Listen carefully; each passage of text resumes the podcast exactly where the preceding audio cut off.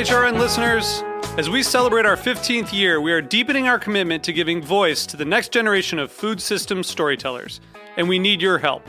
Our internship and fellowship programs help activate new possibilities for underrepresented and underestimated young people through experiential journalism, audio engineering, and production training. Through these unique programs, HRN helps food equity stewards build essential workforce readiness skills that expand their potential and foster economic mobility. Please consider supporting these critical programs. And with a minimum donation, you can be entered to win a dinner for two at an amazing restaurant in one of eight cities and tickets to a concert at a great venue in one of those cities. We have incredible partners across the country who have donated, as they also share our passion for helping to educate the next generation of food systems storytellers. Check out heritageradionetwork.org slash 15 to donate and enter to win today. That's heritageradionetwork.org slash 15 to donate and enter to win today. And make sure you donate before March 31st. Thank you.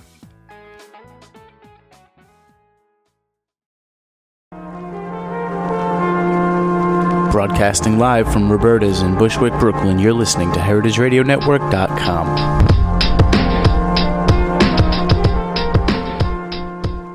Today's show is brought to you by Hearst Ranch Grass Fed Beef, available on the internet at HearstRanch.com.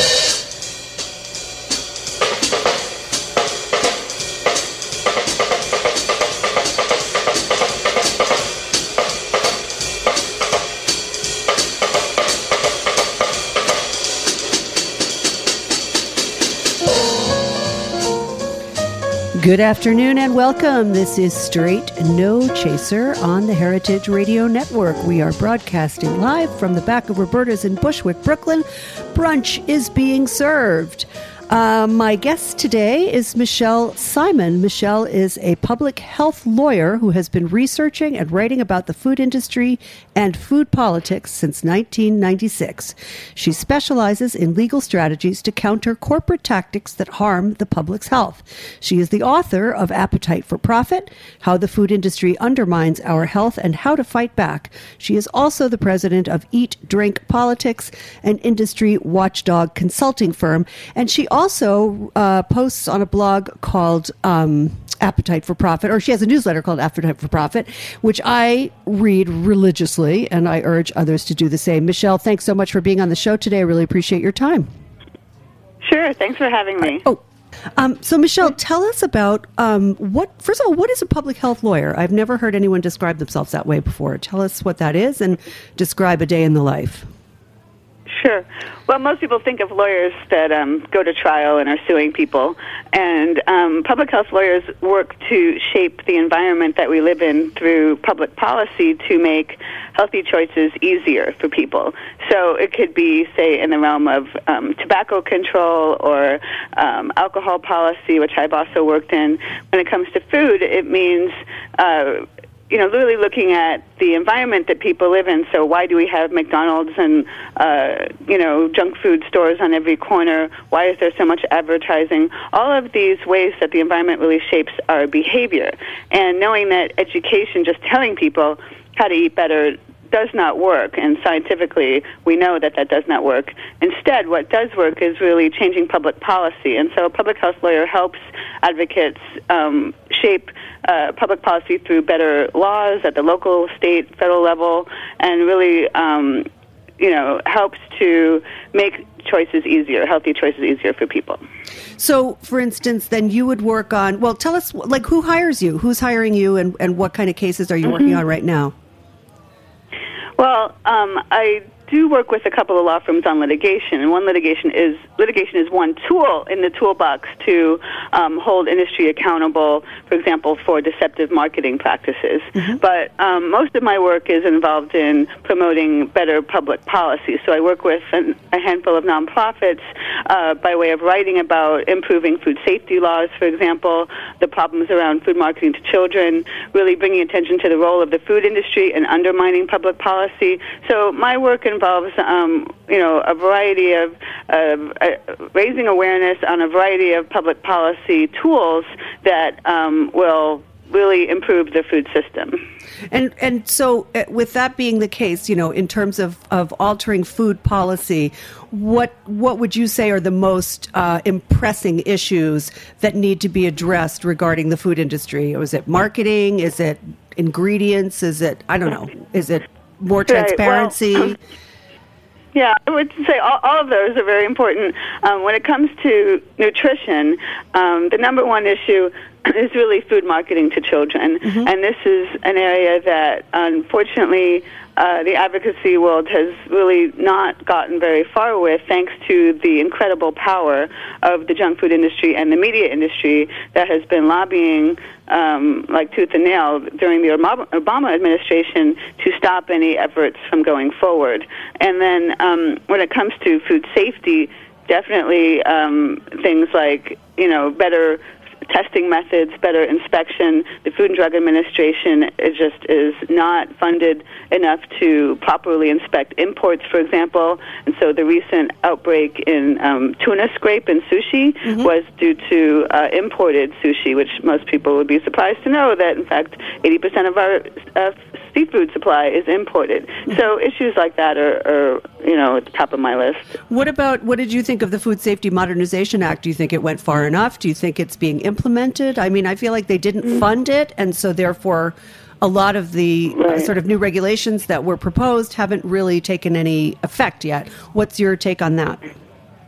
Right. Well, that was uh, certainly a big victory, and we did get some um, industry you know, uh, sort of agreement to help get that bill through. And it was a tremendous uh, improvement, at least in theory, in um, you know bringing more tools to um, FDA to do better inspections, both um, at home and with imports. But you're right; the problem has come in that Congress has not appropriated the full amount of funding that's needed to implement the law. And there has been some increase in funding, but not enough. And where things stand now is there are four uh, different regulations that FDA is required to uh, put into motion as a result of this law. And the deadline actually passed in January mm-hmm. for us to see the beginnings of these regulations. Um, we are told that uh, at least one or two of them are going to come out any day now, one particularly on improving produce inspection. And so, um, you know, it remains to be seen how this law will be implemented. Absolutely. What did you think of the proposed uh, new?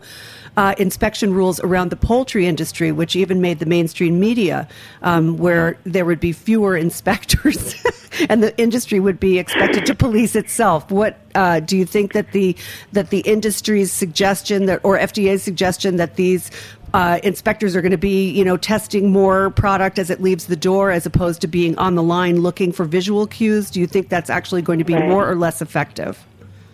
Right. Well, it was actually um, USDA which regulates oh, meat and poultry inspection, mm-hmm. and um, you're right. So this is a, an idea that came from the poultry industry. No surprise to basically scale back the number of USDA inspectors and um, leave more of the work up to industry themselves. And you know, my um, take on it comes from seeing the very visceral negative reaction from the USDA inspectors who, you know, held protests. I mean, I've never seen USDA inspectors holding a protest outside USDA, not just because their jobs are on the line, but because they really care about the safety of our meat supply. Right. And they say this would be a unmitigated disaster for um, public health to have to you know turn over a lot of this inspection to an industry which already puts all kinds of pressure on inspectors. I mean, inspectors are you know just under so much pressure to keep the lines moving. They get harassed if they try to stop the line for any reason, and so forth. And so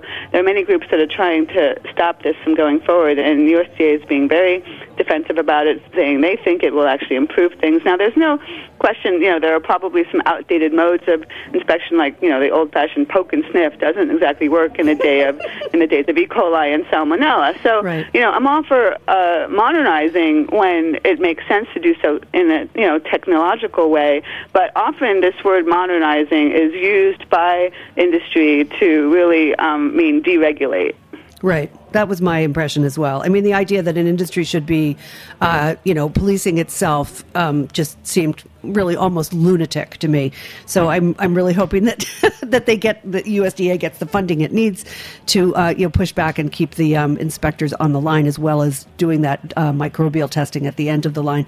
Um, one of the things that scares the bejesus out of me about what is going on in in uh, commercialized livestock production is the uh, heavy use of antibiotics. And since 1977, um, I think that was when the first uh, sort of regulations started coming in, but never were actually implemented.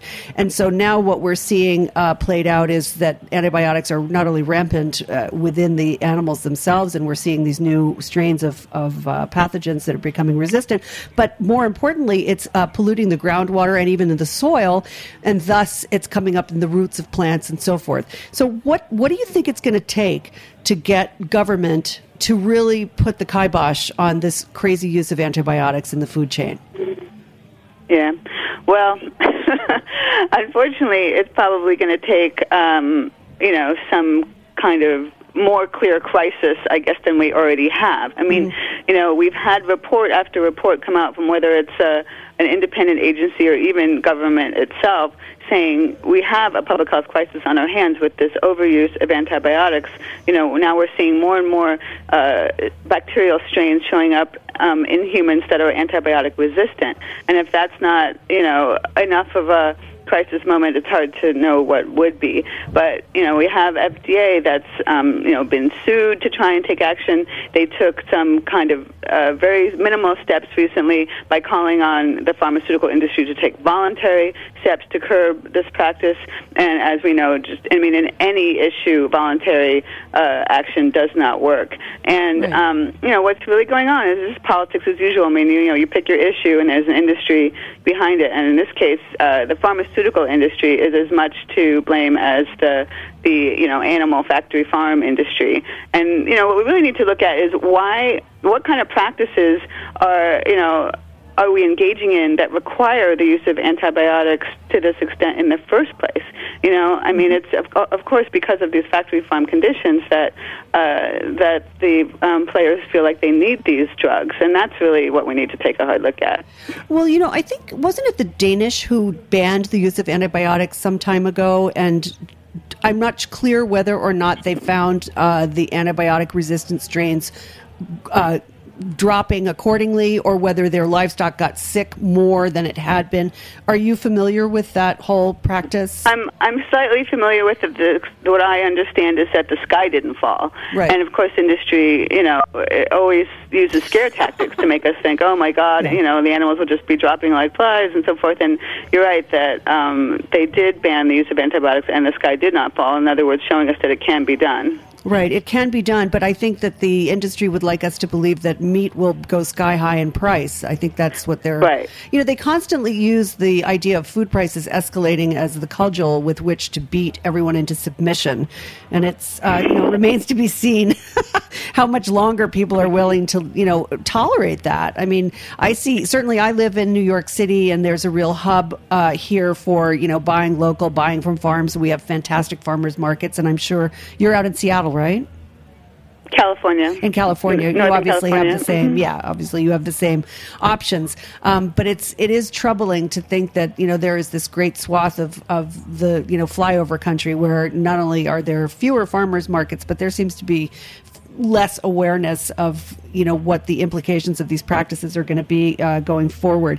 Um, the fact that antibiotics are found in waterways, like not just here but worldwide, that it's you know their bird feces are impregnated with antibiotics. It's amazing how much it spreads around. It's even in nature preserves, um, as well as of course any water that's near a feedlot or a city or something like that. And then our crops are irrigated with that water. Medicines are found in soil. Crops are taking them up through their roots. So I guess you know this was the question that you were you know a little maybe a little um, I don't know what, not quite understanding, but it, how can anybody claim that their stuff is organic um, when basically soil seems to be so um, widely contaminated and water seems to be widely contaminated? These are things you can't really control for. I mean, what do you think is going to well, happen to the organic labeling and the organic quote unquote, you know, sector of the of the food industry?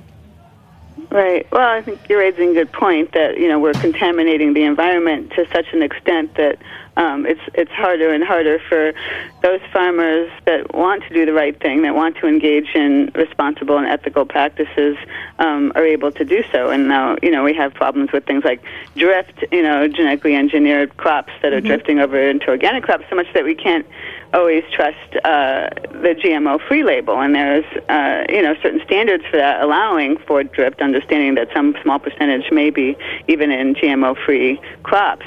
Um, but you know, I mean, the good news is we do have uh, a growing movement in this country to uh, try and you know increase organic production and so forth. And but we still need to change public policy. I mean, it's really about um, changing our agricultural policies to help support those types of practices, and of course, conserving land and and all of that. And we're not seeing um, much progress in that realm in the current debates around the Farm Bill. But um, mm-hmm. you know, we definitely need to be taking a harder look at that. I think what's happened with organics is it's sort of been um, kind of relegated to this. Okay, so we got the organic seal, so now it's its own kind of niche market. Instead of thinking about how to integrate organics into the broader system of uh, agricultural production, you know, not just say, well, it's something over here, and we're going to let these people kind of have their organics, and meanwhile, mm-hmm. the rest of the system is business as usual. I mean, that's not sustainable.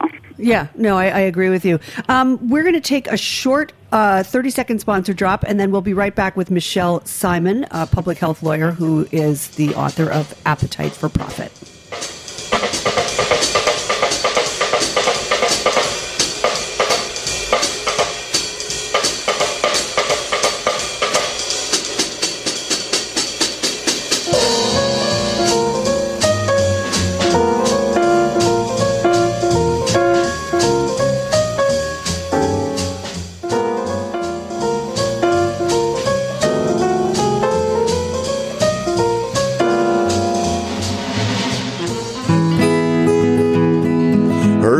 Grass fed beef. Pasture raised on 150,000 acres in Central California. Hearst Ranch grass fed beef, free range, sustainably produced, humane. Hearst Ranch grass fed beef, the authentic flavor of the American West. I just love that song. Thank you, Brian Kenny. Thank you, Hearst Ranch. And thank you for staying with us on Straight No Chaser on the Heritage Radio Network. I'm your host, Katy Keiffer, and I'm speaking today with Michele Simon, a public health attorney who has um, been researching and writing about food and food politics, and she is also the author of Appetite for Profit and runs a news blog um, also called Appetite for Profit, which is how we got to know each other, Michele. Um, you know, we, in the last segment, we just quickly touched on GMO, and I'm, I'm going to jump over the snacks portion of this um, story, and we're going to get back to it. But just to talk for a second about labeling issues um, like GMO foods or uh, lean, finely textured beef, also known as pink slime. Um, why is it so freaking hard to get these people to to force them to be compliant about labeling? What's I mean, how do they get to boss everybody around like that? I don't get it. yeah, well, the food industry is very powerful, and uh, the thing is, they don't want consumers to know the truth about what they're eating because if they found out the, the the dirty truth, they may change their mind about what they're purchasing. And so, you know, transparency isn't really something the food industry is very interested in, and they fight tooth and nail um, for any kind of labeling requirements that come along, and then they sort of water down the effort to get to you know have to reveal the least amount of information possible, and that's just the name of the game, right? Mm-hmm. And so they they get away with it by claiming, for example, with GMOs, well. You know, consumers don't really need to be confused with more labeling because it's just a process, right? That there's nothing that really changes in the final uh, you know, in the outcome of the actual product, that this is simply a process, and you know, why should we bother this the poor little consumer with this complicated information? And it's all obviously just a game to keep us from knowing how our food is produced, because you know, the truth is there are real consequences to uh, tinkering with the DNA of our food supply. But you know, Monsanto and friends don't want people to know that. Who else is doing that besides Monsanto? I mean, they're like the big bugaboo, but there's got to be other companies that are also very involved in genetically modifying um, organisms of one type or another.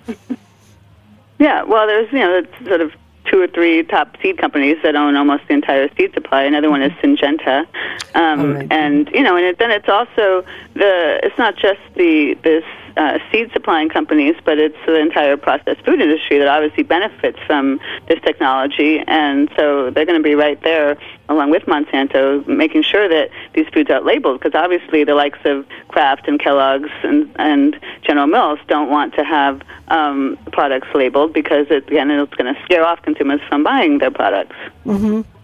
Well, you know, interestingly, this week I'm going to be going down to D.C. to the National Food Policy Conference. I don't know if you read about that. And um, Vilsack is going to be appearing and various other um, earthy, crunchy types. But what made me laugh was when I looked at the sponsors, and it's all people like Kraft and General Foods and Kellogg's. And I'm like, yeah, right. Yeah, National Food Policy. Yeah, I know what we're going to be talking about. Um, let's talk a little bit about snacks or junk foods. Um, you know, I have a teenage kid, and uh, in her school lunchroom, there are vending machines, and there's lots and lots of choices uh, between Doritos, potato chips, Pringles, pretzels, you name it.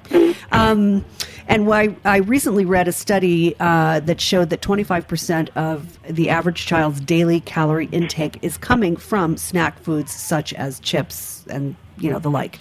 The culprit, uh, among other things, uh, is heavy marketing to children via TV. So, you know, in the wake of um, more public awareness about uh, marketing to kids for bad foods and trying to try to get some of those um, programs, some of those co- commercials off the air. Do you see any difference in how snacks are marketed to kids, or do you think it's still business as usual? Oh no, there's no difference. I mean, if anything, things have gotten worse Uh huh.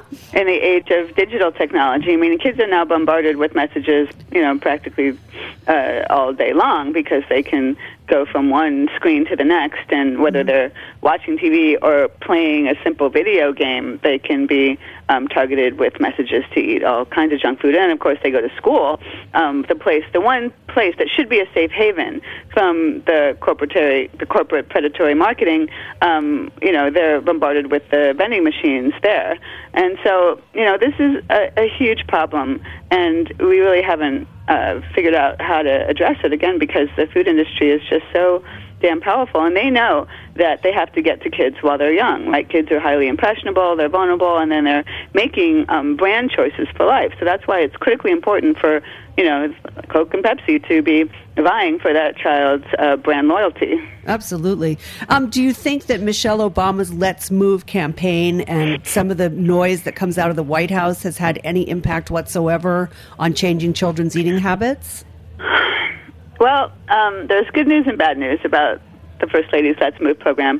The good news is she's absolutely done a good job of raising awareness, bringing attention to this very critical problem of childhood obesity and, and food deserts and, you know, school food and so forth. I mean, she, obviously having someone of her stature talk about these issues has been um, very good. She was also... Uh, critically important in getting improvements to uh, the school meal program with the last revision of the Child Reauthorization Act. And um, so that's been, I would say, the most sort of uh, positive, um, practical policy that we can point to that she helped move. Um, the bad news is uh, she's really been pretty silent. It's in since the very early days on the issue of junk food marketing to children. And, um, you know, obviously her powers of uh, persuasion and, and policy change are limited. And, you know, there's no question that in the last few months we've seen a deliberate uh, sort of silencing of uh, of her program on this issue in the wake of the um, food industry's lobbying onslaught, and of course now with her husband needing to get reelected. And so, um, you know, she's taking up exercise as the the you know the focus now of the program, which is really to me just a big distraction. The key issue is uh, junk food marketing to children, and we're not going to hear a peep out of her about that. Not until after the election. Then I hope she comes out with all guns blazing. Um, do you think that? Um, don't hold your breath. Well, I don't know. She's got four years. You know, I mean, after I, I mean, I firmly believe, and I, I say this over and over as kind of a mantra that Obama will be reelected, um, because I believe that if you say it, it will happen, and um, that's the kind of magical thinking I like to indulge in. And um, but I do think in his case, I think he will be reelected, and I do think that she will have an opportunity to really, um, you know, uh, rattle some cages in a way that she hasn't uh, been allowed to do or hasn't wanted to do in the previous term. Anyway, let's let's go I on. hope you're though. right. Yeah, right. Um, let's move on here because I wanted one of the questions that I asked. I have Marion Nestle on many times, and I've had lots of other people who sort of talk about marketing to kids and nutrition and stuff. And one of the questions that really um, intrigues me is: Should there be regulations about where snack foods are sold, like? Not in school vending machines. There should not be like uh, wasn't it California that banned having a McDonald's anywhere near a school? Or within a certain range they couldn't have it. I know there was one state Mm. yeah. that adopted that regulation. Um, shouldn't there be more it of was that? Los Angeles County. Oh, it was Los Angeles County. Okay, sorry. Oh, yeah. Yeah. Oh, ooh. so it was um, one lone county. But anyway, the point is, is that they were able to push that through in local legislation. Shouldn't there Well- be more, you know, counties and states that are trying to do that? Okay, so just to be clear, um, Los Angeles uh, attempted a moratorium. So I mean, it, it's not doing anything about the the, Existing. um, the outlets that are already there, but they are uh, trying to at least stop new outlets from coming in, and that is one approach to take. So this is uh, under the heading of zoning law, and. Um, so that's you know, but it's very difficult to get those kinds of laws done. But it, it's certainly possible. And then um, yes, as far as like vending machines in school, again, it just seems like a no-brainer. We do have an opportunity coming up to try and improve policy in that realm, in that the USDA, you know, we previous got some new regulations regarding school meals, which didn't, which we got some improvements for, but uh, the processed food industry pushed back on that. Well, the next set of regulations that are due out any day now are on what are called competitive foods. So these are uh, foods that are sold outside the school meal program through vending machines, and um, we need to, you know, obviously improve that situation. And of course, we'll have a big fight on our hands with the junk food industry pushing back on um, what that looks like. But um, there are ways that we can control the food environment. Some of it through zoning laws, like we discussed, or um, through school meals. But you know, a lot of this really comes down to um, why these types of foods are so cheap and ubiquitous, and it's much bigger than just you know looking at it at the local level. There are obviously agricultural policies, um, you know, um, even minimum wage laws. I mean, there's a whole range of uh, sort of policies that go into what has created this ubiquitous cheap food supply. And I also, you know, want to bring up what you mentioned earlier this scare tactic that the food industry uses that oh well if we you know if we don't use these types of uh, harmful environmental practices you know antibiotics and other types of agricultural policies then food uh, prices are going to go up. And you know my response to that is well you know two things. First of all some foods uh, we want to be more expensive. One of the best sort of public health policies we have um, is to actually make the wrong things more expensive. So a good example being tobacco. We want to tax tobacco to make it more expensive, to make it less desirable to purchase. Same thing holds with certain um, junk foods, right? I mean, people are buying um, soda and junk food and highly processed meats because they are so cheap. Well, if we make them more expensive, they're they're going to buy less of them. Um, but of course, that also means we have to improve people's living conditions, right? I mean, the minimum wage has been stagnated for years. There are all kinds of, you know, broader social policies that we need to look at to make people be able to afford the good stuff, right? So when we talk about um, better sustainable practices and having to pay more for the, you know, for the true cost of food, that means we need to make sure people can afford it. Yeah. Well, the other thing that I like to say is we also have to make sure that people know how to cook it because you can mm-hmm. you can you can hand out those two for one bucks in every farmer's market in the country and if nobody knows how to cook a kohlrabi or a head of kale uh, you know, you might as well just flush it. So um, I'm I'm all for uh, more education in the school system uh, for home economics. I just think that's like an integral part of this system, and I think that once we abandoned home ec, among other things, um, but I think that losing home ec in the public school system was the very beginning of the end of, of cooking at home. That and the fact that you know two income families became the norm. So um, you you touched on a subject there about alcohol and tobacco being taxed. We have to wrap this up in just a second, but I just want to get this. I mean, why? I mean, I think I absolutely think there should be a soda tax. I absolutely think that there should be taxes on these junk foods, and um, I'm wondering what it is that Congress is, you know, dragging their feet on about this. I mean, I know they all rely on those campaign contributions, but I mean, surely the economic cost to our health, ne- never mind our environment, um, would propel them into the arms of raising those taxes. Perhaps not this year, but you know. uh-huh. Yeah, good luck with that. Yeah. Um, taxes are the third rail of politics. Yeah, so true. Uh, you know, healthcare costs be damned. Politicians don't care yeah, about healthcare costs. They care about you know the, the next contribution is coming from the soda lobby, mm. and that's what's keeping that from moving forward. And it's not just at in Congress; it's it's states and cities all over the country sure. where advocates have been trying to get soda taxes passed. And you know, I mean, I think that there there could be something to this approach, but it remains to be seen. And um, I think we need to be looking at all possible policy approaches to shift prices in the right direction. I'm not sure taxes are they're not the only approach. And mm-hmm. um, you know, I just think it's it's an extremely uphill battle, and we need to be smart about the types of issues we take on with our limited resources. And you know, like I said, the the picture around pricing is so complicated, and you know, I have a lot of experience with this in the alcohol realm, and I just you know, very um, I'm skeptical about this right. idea of soda and junk food taxes, given the huge lobbying pushback that we can expect. But um, you know, but it's good to get these ideas out there, get the conversation going, and that's certainly what we need to be doing. Yeah, I mean, I think the more people sort of recognize that you know that there is a connection between what they eat, their health, you know, food prices, and all of that stuff. There might be a little more movement. Unfortunately, Michele, fascinating though you certainly are. We have to wrap this up. Um, so I want you to tell people like about your website, any speaking engagements that you're going to be participating in, you know, anything else you want to um, share with my audience, and um, sure. I hope you'll be a guest again another time. So so tell us about Appetite for Profit. Sure. So my uh, blog and information about my book is at appetiteforprofit.com. You can sign up on my mailing list there, and there's links to finding me on all forms of social media. And then um, my consulting website is at eatdrinkpolitics.com. You can find me either of those places. Fantastic. Well, this has been terrific. I really hope you'll join me again. Uh, I want to thank my sponsor, Hearst Ranch, for sponsoring my show, my producer, Jack Insley, and we'll see you next week with the Mac Daddy of vertical farming, Professor Dixon Despommier himself will be in the house. See you next week, folks. Thanks for listening to this program on the Heritage Radio Network. You can find all of our archived programs on heritageradionetwork.com, as well as a schedule of upcoming live shows.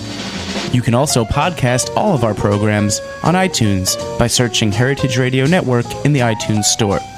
You can find us on Facebook and follow us on Twitter for up to date news and information. Thanks for listening.